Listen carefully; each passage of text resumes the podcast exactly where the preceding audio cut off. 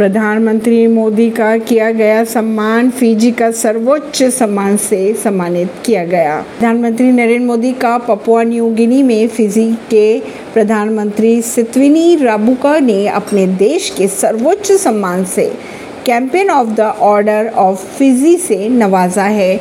खबरों की अगर माने तो भारत सरकार फिजी के बाहर के कुछ ही लोगों को अब तक के यह सम्मान मिल पाया है। प्रधानमंत्री मोदी ने कहा, यह सिर्फ़ मेरे लिए नहीं, बल्कि 140 करोड़ भारतीयों का सम्मान है।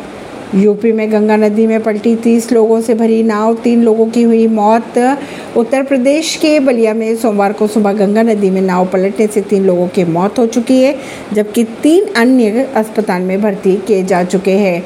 खबरों के अगर माने तो नाव में लगभग तीस लोग सवार बताए जा रहे हैं, अन्य सभी को बचा लिया गया है। मोटर खराब होने की वजह से यह हादसा हुआ है, तेज हवा से नाव पलटने की भी बातें सामने आ रही हैं।